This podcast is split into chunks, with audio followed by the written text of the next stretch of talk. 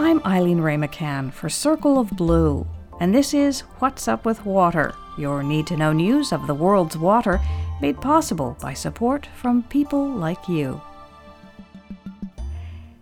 Taiwan is suffering its worst drought in over 50 years, and widespread water restrictions are underway.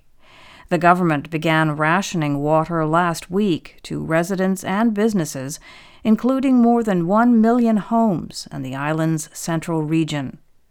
Water rationing happens twice a week, with restrictions such as no shampoo treatments at hair salons and no car washing at gas stations. The New York Times reports that rationing is pitting industries against one another. Irrigation has been prohibited on about one fifth of Taiwan's irrigated land. Farmers are being compensated for their losses, but some fear that their customers will move on to other suppliers. Meanwhile, the strategically important semiconductor industry has gotten extra attention. Though the industry has high water recycling rates, the government built a desalination plant to supply a tech manufacturing hub. It also built a pipeline to the area to import water from regions that are relatively wetter. In the United States, California officials are bracing for a long summer after a rainy season that is the third driest on record. According to state monitoring networks, snowpack at the beginning of April is 41% below normal across California. Water stored in the state's large reservoirs is half the average amount for this time of year. Drier mountains and hills mean that wildfires will again be a threat. Governor Gavin Newsom proposed spending $536 million to prepare for this year's fire season. The plan includes funds for firefighters, for protecting homes, and for managing vegetation on public and private lands. The San Jose Mercury News reports that lawmakers could approve the proposal as soon as this week. Elsewhere in the United States, Alaska officials are suing major chemical companies over alleged groundwater contamination from toxic PFAS compounds. The lawsuit, which seeks unspecified damages, names 3M, DuPont, and more than a dozen other companies that designed, marketed, or manufactured the compounds.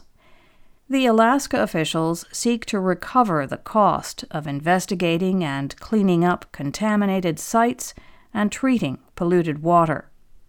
The lawsuit is the latest in a string of legal actions against chemical companies over the so called forever chemicals. In December, a group of Southern California water districts sued PFAS manufacturers for a billion dollars in damages. The largest state settlement to date has been 3M's deal with Minnesota at $850 million. This week, Circle of Blue reports that the U.S. government is preparing to explore two critical health issues that may be connected.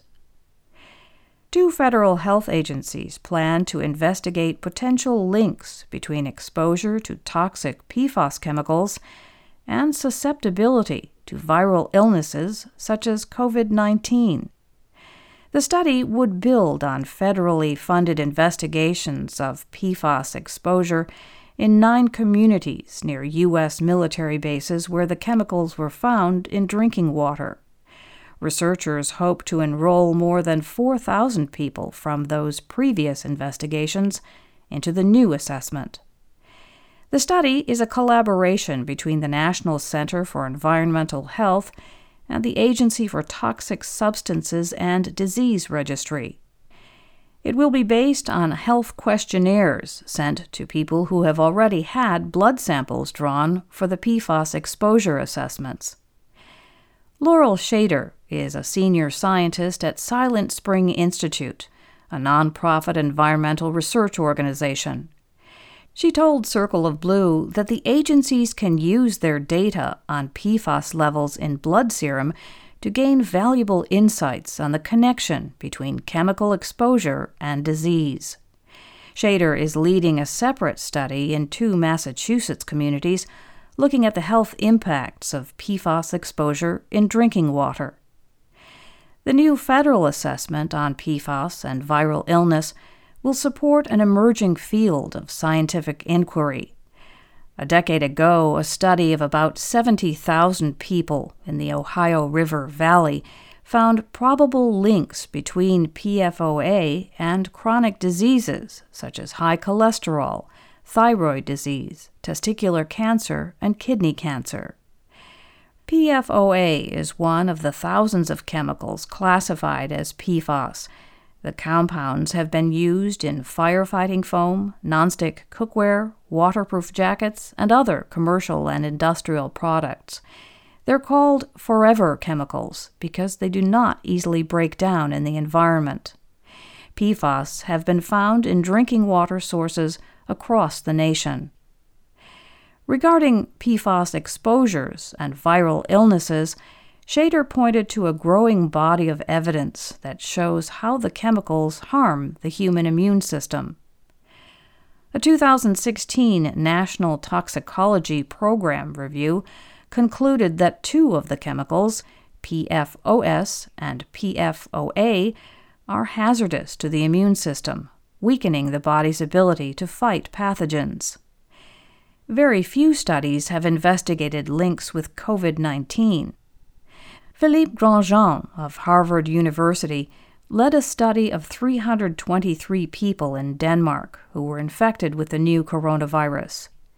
That study, published last October, found that in the case of PFBA, a PFAS chemical that lodges in the lungs, even low levels were associated with more severe symptoms of COVID 19.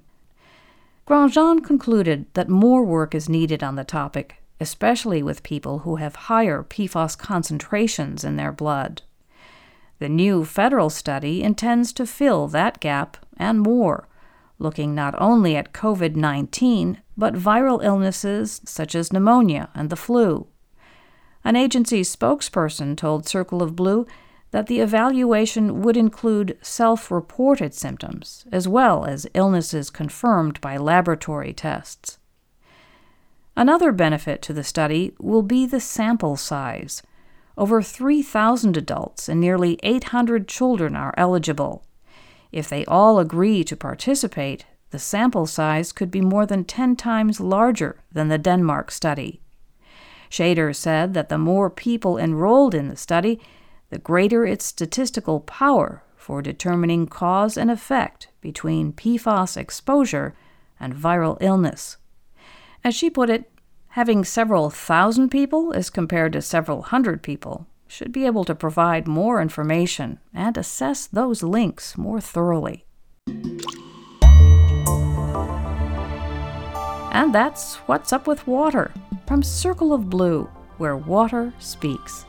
More water news and analysis awaits you at circleofblue.org. This is Eileen Wray-McCann. Thanks for being here.